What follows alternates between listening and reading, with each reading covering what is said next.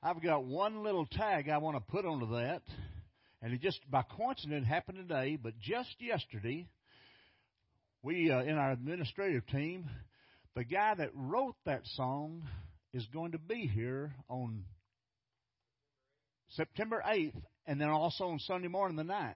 Now, I told the admin team yesterday it's the 15th and 16th, but I had it wrong. So it's the 8th and 9th. But the one that wrote that song will be here that day. He's going to be doing a concert for us and doing one on Saturday night for the community to come and then Sunday morning for us. So you'll look forward to that. And uh, Brother Scott has talked to him and knows him real well, I believe. And so it just, uh, what, what's his name? Lawrence Tuning. Lawrence Tuning. And so I know you want to plan on that and be a part of that. If you will, turn with me to Proverbs chapter 3 this morning. I know we've gone a little bit over our time normally, but hey, it's worth it, isn't it? And so it doesn't matter what time it is, God's still in charge of the clock too. So this is Father's Day. And I don't know how other preachers are, I've never really talked to them, but I have a hard time on special occasions like this to get a message ready. It just it just doesn't come easy for me. But it, I want to talk today about living the best life, a life of faith. And I think that one of the areas that we men, especially, because most churches usually have a lot more women in the church than they do men. Now we're pretty good, pretty average out here right now, but a lot of times we as guys don't feel like we need the church. A lot of times we even sometimes block our families from going to church. And I say we because I was that way one time. I just refused to go to church. Again, I wasn't raised in church, but at the same time, I became a Christian at a pretty young age. But I turned away from God for a period of time. And I look back now and I can see the mistakes. And I believe, guys, that we, the greatest life you can live will be a life committed and dedicated to Jesus Christ. I don't care who you are, or where you come from, and that applies to women too, for that matter. I'm just not. Today's just happened to be Father's Day, but we've been looking at the last few months about how to move from the good life, if you will, and I'm paraphrasing this, how to move from the good life to the best life. And I think we need to have the best. And Jesus Christ desires to give us the best there is. Period. There is no exception. I mean, you may not be an executive of some big factory or anything, but God still wants to bless your life in a way that you can't even imagine. And so, yes, I'm speaking to the guys today, the fathers today, but at the same time, it applies to each and every one of us here. Faith is a word that we hear a lot in the church. We use that word quite often. We may hear it so much that we haven't stopped to think about what faith really, how faith really works. I mean, we read the scriptures and so forth, and we Bible study and all the different things that we have at church. We hear about faith all the time. It's a very common word we hear about. But what does it feel like? What does it look like? What does faith act like in our lives? How does it reveal itself to us? How does faith become real to you and I? That's what I want to share with you just this morning. And I realize we're behind just a little bit, but hey, God's not on a clock. But we'll we'll try to finish by three o'clock. I promise you.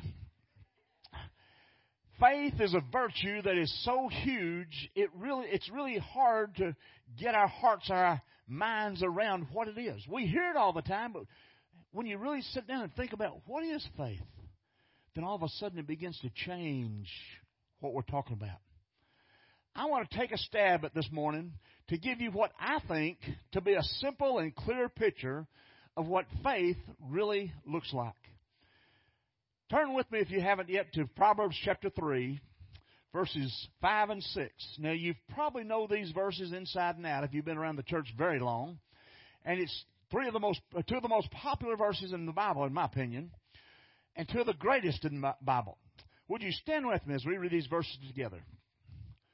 It simply says, Trust in the Lord with all your heart and lean not on your own understanding. In all your ways acknowledge Him, and He shall direct your paths. Let's go to the Lord in prayer. Dear God, we thank you, Lord, for this day you've given for each one that's here today on this Father's Day.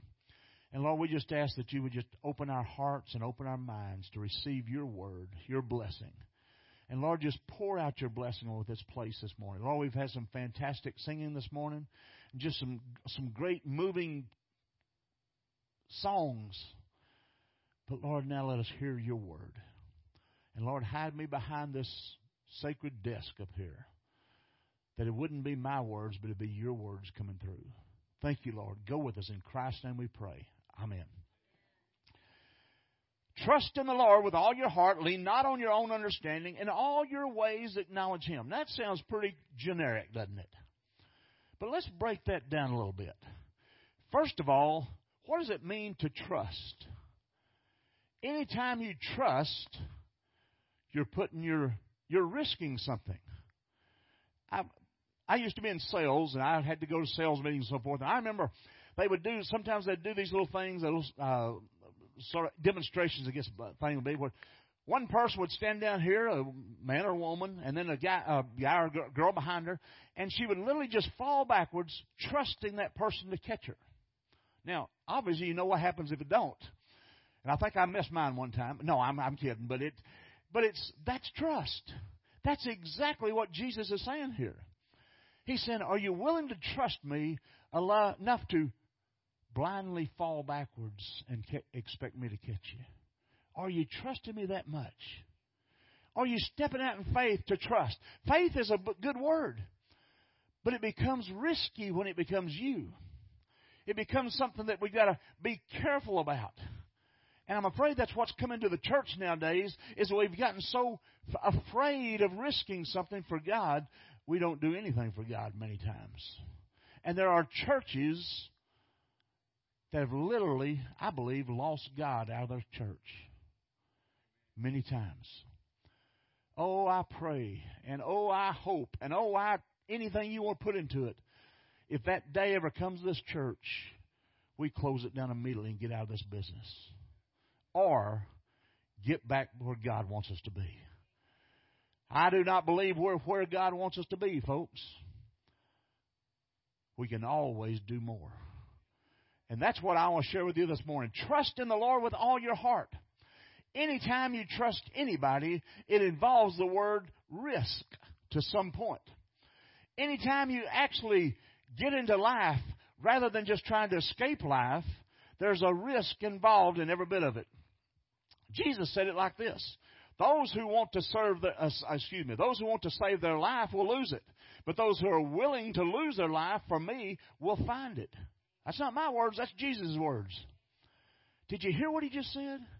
For those that are trying to save your life, you're going to lose it. For those that are willing to give your life, you'll find out what God's really got for each one of us. And oh, what a difference that is in us if you want to play it safe with your life, you're going to lose all that you've got. Well, wait a minute. I'm at least 25 years old now, and I haven't lost much. Give it time, you will. Give it time, you will. Life is a risk, folks, in every part of it. Everything we do requires a risk. Anytime you step out, you're risking something. Anytime you go outside this church and talk to somebody off the street or at Walmart or wherever it may be, you're risking something. You're always risking something. But the rewards of that risk are so great in God's kingdom. What a beautiful place. Let's go a little farther. I'm trying to figure out how to word this if you want to play it safe with your life, you're going to lose all that you're meant to be in Christ. You're going to lose all that you're meant to be. But if you're willing to risk giving your life away to, to God and releasing your life to God, you're going to experience blessings that you would never believe before. God has a way of getting us where He wants us to be. So faith is risking. There's a scene in the Anybody ever seen the Indiana Jones movies? Now, I don't watch too many movies, but I like the, that series of. I believe there's three or four of them, if I recall right. But there's a scene in the third Indiana Jones movie where he has to go through all these traps in, in order to save his father. He's trying to save his father. The last trap, as he comes to the edge of the cliff, is a deep chasm in front of him. He's told to take a step forward into what seems to be nothingness. And when he does, he lands on a ledge just a few feet below. Now, that's a picture of the Christian life. We come to church and we we put our faith in things, and but yet when it comes to well, are you ready to step off this cliff for me? Oh no, Lord, I can't do that. In other words, God's not big enough to save me from that. He can save me if I just jump down to this step or the other step. But if I jump off the cliff, God can't save me from that. Now we may not say that, but we think it a lot, and we believe it a lot that God is willing to whatever we do. If God gives us a command, that we can trust Him. Just like those people that you can stand behind them and just trust you, trust you to catch them as they fall. I was thinking the other day about our seniors of the school. Think about the risk that they're taking coming out of school. They finish their high school. Well, that, that'll be a good thing. What's wrong with that? They're going to be making choices as teenagers that will probably affect the rest of their life. They're taking a risk. Everything we do is a risk if you think about it, or can be a risk. But then we go to the next part. I like this. Lean not on your own understanding. Now, I'd like to think that sometimes I understand things pretty good. But compared to God, I don't even have a clue what He's talking about sometimes. I don't understand the faith concept totally. I don't understand the depravity of man sometimes. I don't understand why God would love me enough to go to that cross and die for me. I just can't get my hands around that. I don't understand what it is. The scripture said there is a way, a path that seems right to us. There is, of course, a life that seems also, seems so right, but a lot of times that so right path that we think about ends in disaster. If I were to ask you this morning, now don't raise your hands because I don't want to embarrass anybody, but have you ever been on a path where you thought was right and boy, you were just sold on it and it was the way you were supposed to go, and all of a sudden it came crashing down? All of us have, to some degree. We've all been there. That's exactly what this is talking about. Trust in the Lord with all your heart.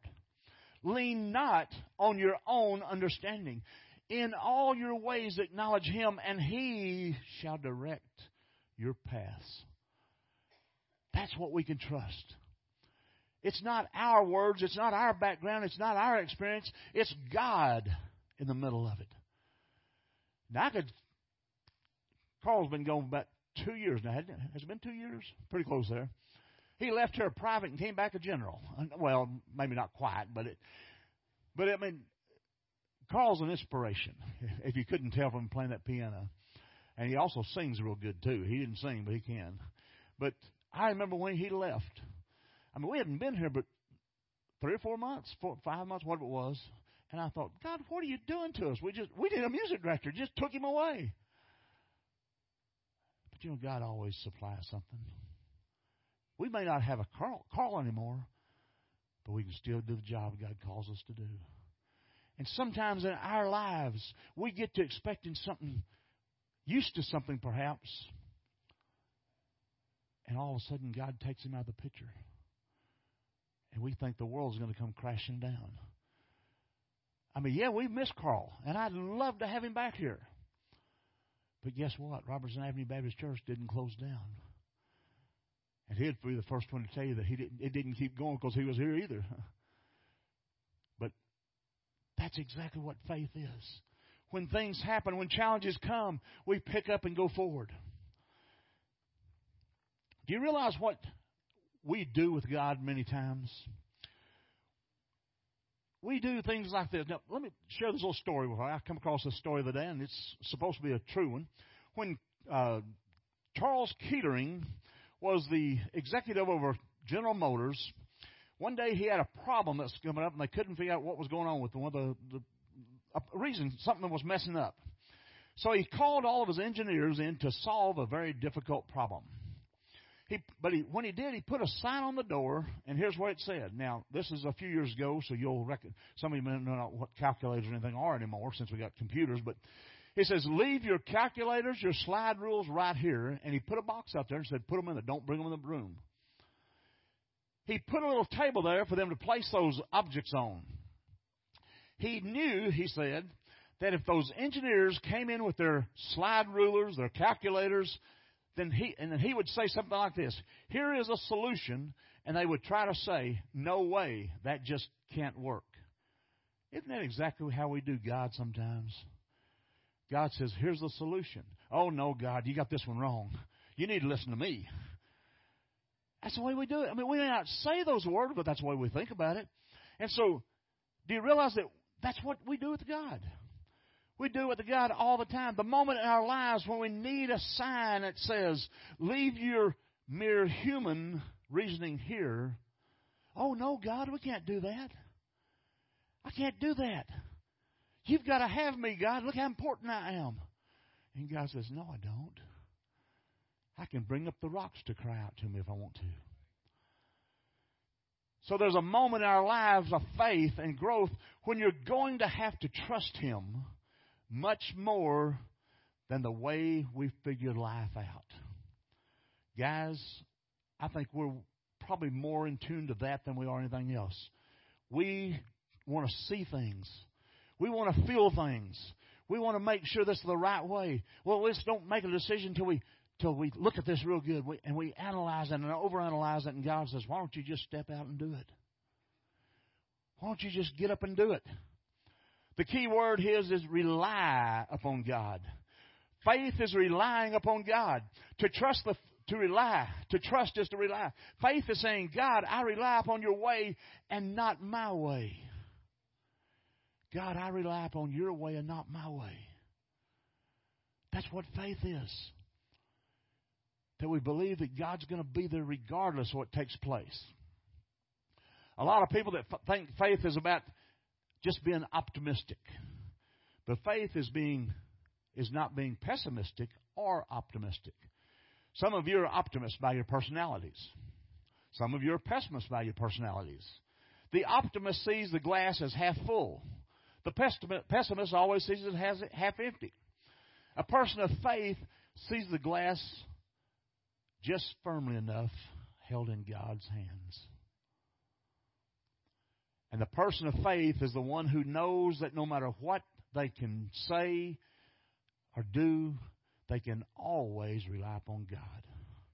No matter what you're facing, no matter the challenges that's in front of you, no matter as you raise your teenagers and you're thinking, why did I have kids in the first place? Why, why, why? You know that God's still in control. Here's a picture of faith that was has made its way to a lot of refrigerators, but refrigerator doors. But I like this. Listen to this. At first, I saw God as a as I as my observer eh, or my judge, keeping track of all things I had done wrong, so as to know whether I merited heaven or hell when I died. Later on, when I met Christ, it seemed as though life was rather like a back ride. But it was a tandem back. And I noticed that Christ was in the back, helping me to pedal.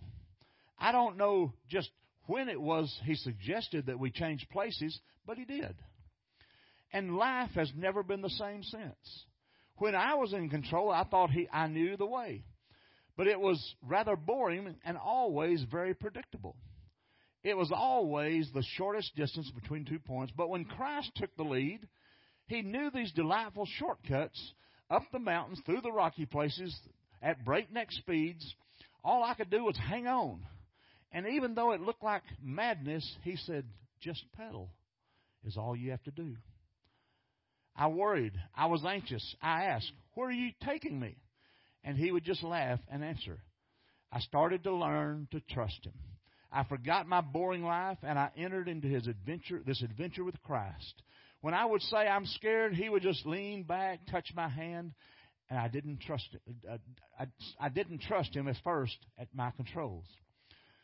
I thought he would wreck, but I learned he knows some back secrets. He knows how to make it bend around the sharp curves. He knows how to jump the clear high rocks. I'm learning to shut up and pedal in the strangest of places. I'm beginning to enjoy the view and the cool breeze on my face with my delightful constant companion named Jesus Christ. And when I just when I'm just sure that I can't do it anymore, he just smiles and says, "Just keep pedaling." Yeah, I don't know who wrote that. I don't know where it came from. I just come across it a week or two ago, but I thought that is so accurate of our lives. We want to be in front and let Jesus ride along with us. And Jesus says, No, I don't take second place. I'm in the first place. Then we come to the next part of this very shortly. In all your ways, acknowledge Him. Let me ask you something. How many is all? All. Did you hear what the Bible just said? In all your ways, acknowledge Him. It didn't say 99%. It didn't even say 98.5%. It said, in all of your ways, acknowledge Him. Who is He?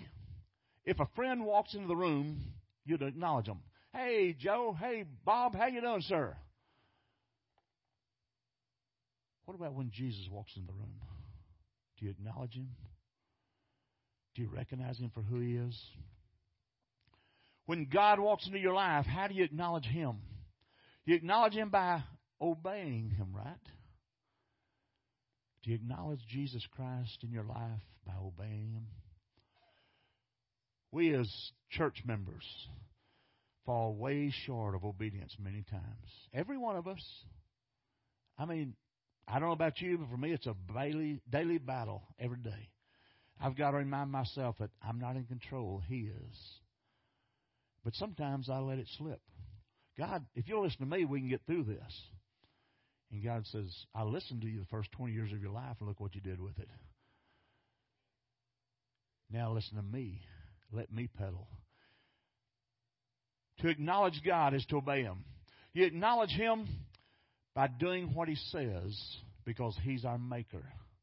He's our Savior. He's our Lord. Now, why does God want us to obey Him? We went over this, we've been over this before, but He doesn't want us to obey Him to make our life miserable. He wants us to obey Him so that He can give us all the blessings He's got for us. Do you realize that God wants to do nothing more than give you blessings? He wants to pour out His blessings on us. Dads, it's a tough job being a father. I've got two sons. They're both grown now, of course, but I didn't think one of them was going to make it to be 18, let alone live longer than that. But God wants to give you blessings. And God wants to give them to you as the father of the house. God designated that the father ought to be the spiritual leader of the house. Don't raise your hands, but Dad, how many of y'all are spiritual leaders in your house? It's not too late. Yes, I've got grandkids now. But yet I still have an influence over those grandkids, even though they're grown. You see, God wants to give us the best path in life He can give us. And that's a life of Jesus Christ. Do you merely listen to the words and so deceive yourself when you read the Bible? Listen to this carefully. It's not about coming to church and listening to somebody perform music. It's not about listening to music or listening to someone else sing whatever it may be. It's about engaging your own heart in praise of God. Those songs we sing, yeah, they may be. Now, I'm old, so I like the old songs personally. I like some of the new stuff. I, I really do. I, I enjoy it and enjoy singing it and playing it and so forth. But I like it. But I just love those old hymns we've sang for years and years. The old rugged cross. Uh, just all of them are just so beautiful. But I know that doesn't apply to me. In fact, if it's up to me, we'd have nothing but Southern gospel music in here. But I know some wouldn't like that. They wouldn't come back for it. But I enjoy it. It's not about the music, folks. Did you realize we have churches, Baptist churches now, that are splitting and going out of business because of the kind of music some of them play? They're getting out of the business. That should not happen. If it's God honoring music, it's it's got to be good. Now, I may not like the title, the tune, and all the things that go in with it, but it's still if it honors God, that's what's important. That's where we ought to be at. I've been fooling myself, some people have to say. I've been coming to church week after week after week. I've been listening to somebody talk about the Bible. I've been fooling myself because I'm not doing anything about it. Do you realize if you just come here to church, that's not pleasing to God? God wants you to come to church and worship. He wants you to come to church and hear what God's Word's saying. God wants us to come and be a part of a service, to sing along, to join in, just to have a, a feeling of worship as you come. That's what church is really all about. Oftentimes, obedience comes to rest on one area of your life. Some of you think, well, I'm doing pretty good with God in this area. And we think that's good enough. And if you keep that one area and say, God, you can have the rest of my life, but I don't want to give this up. Be careful. That's a dangerous place to be. You can't have this. We got to do something else. And the last part he says, and he will make your pathway straight. Did you hear that? He'll make your pathway straight. He didn't say it wouldn't be bumpy. He didn't say it's going to be a nice road. He said he'll make it straight if we'll give him a chance to. Now, some of you have listened to this and struggle with a message like this because you're thinking, well, if I do what you're saying, then I I got to trust God with my whole life. What am I going to have to give up? That's a good, honest question. Because the fact is, Jesus did this quite often. He didn't make it e- always easy for people to follow him. It was not an easy choice for people to fall in line with him.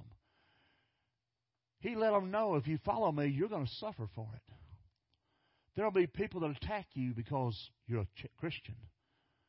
Now, I never thought in my life I would see those days coming, but folks, I think we're almost in those days right here in our country.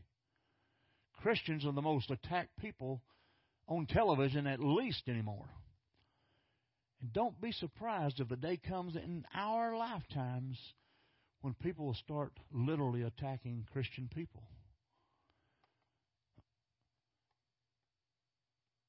Now, that's a good, honest question about that. But what, what do we do then?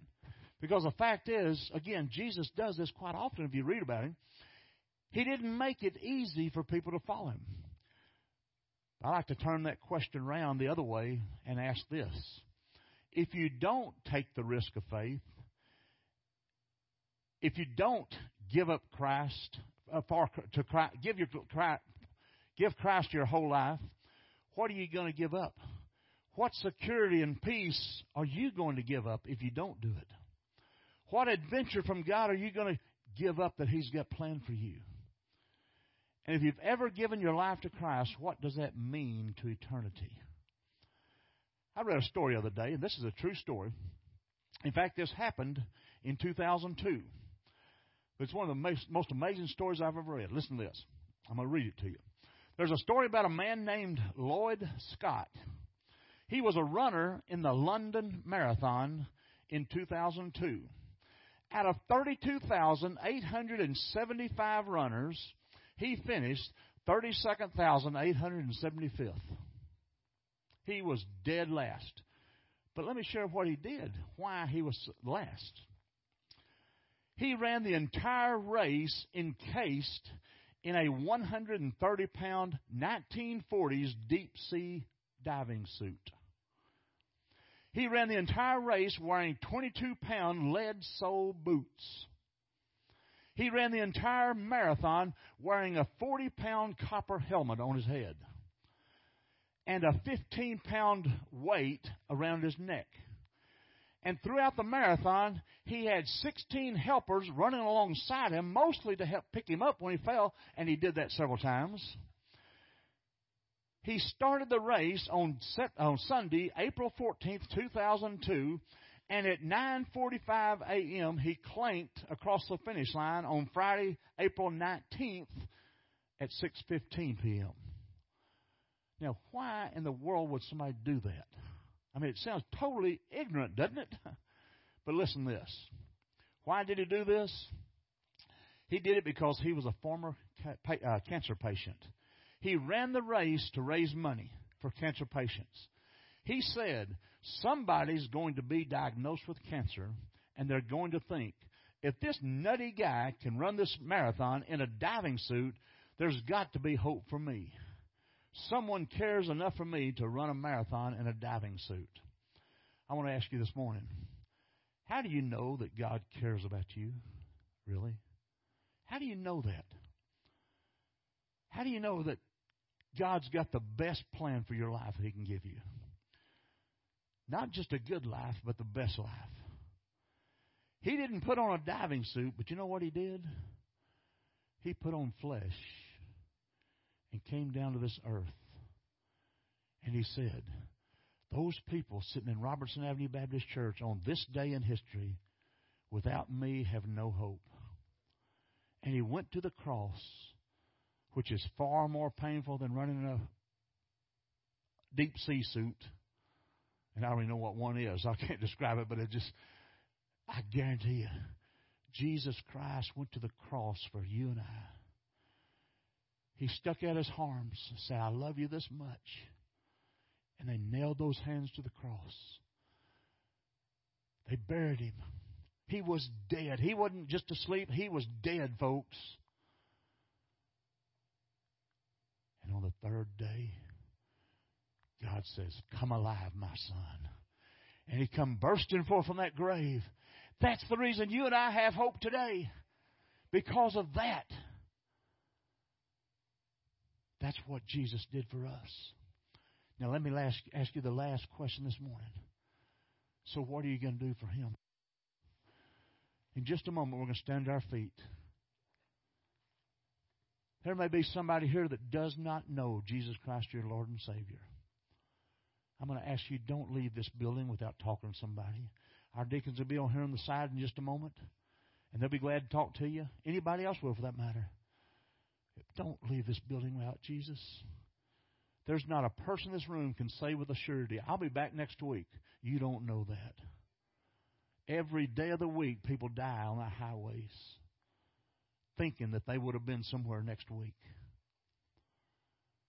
Maybe you're here today and you're looking for a church home.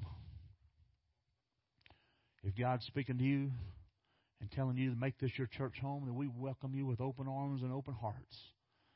We've got a lot of work to do in our community.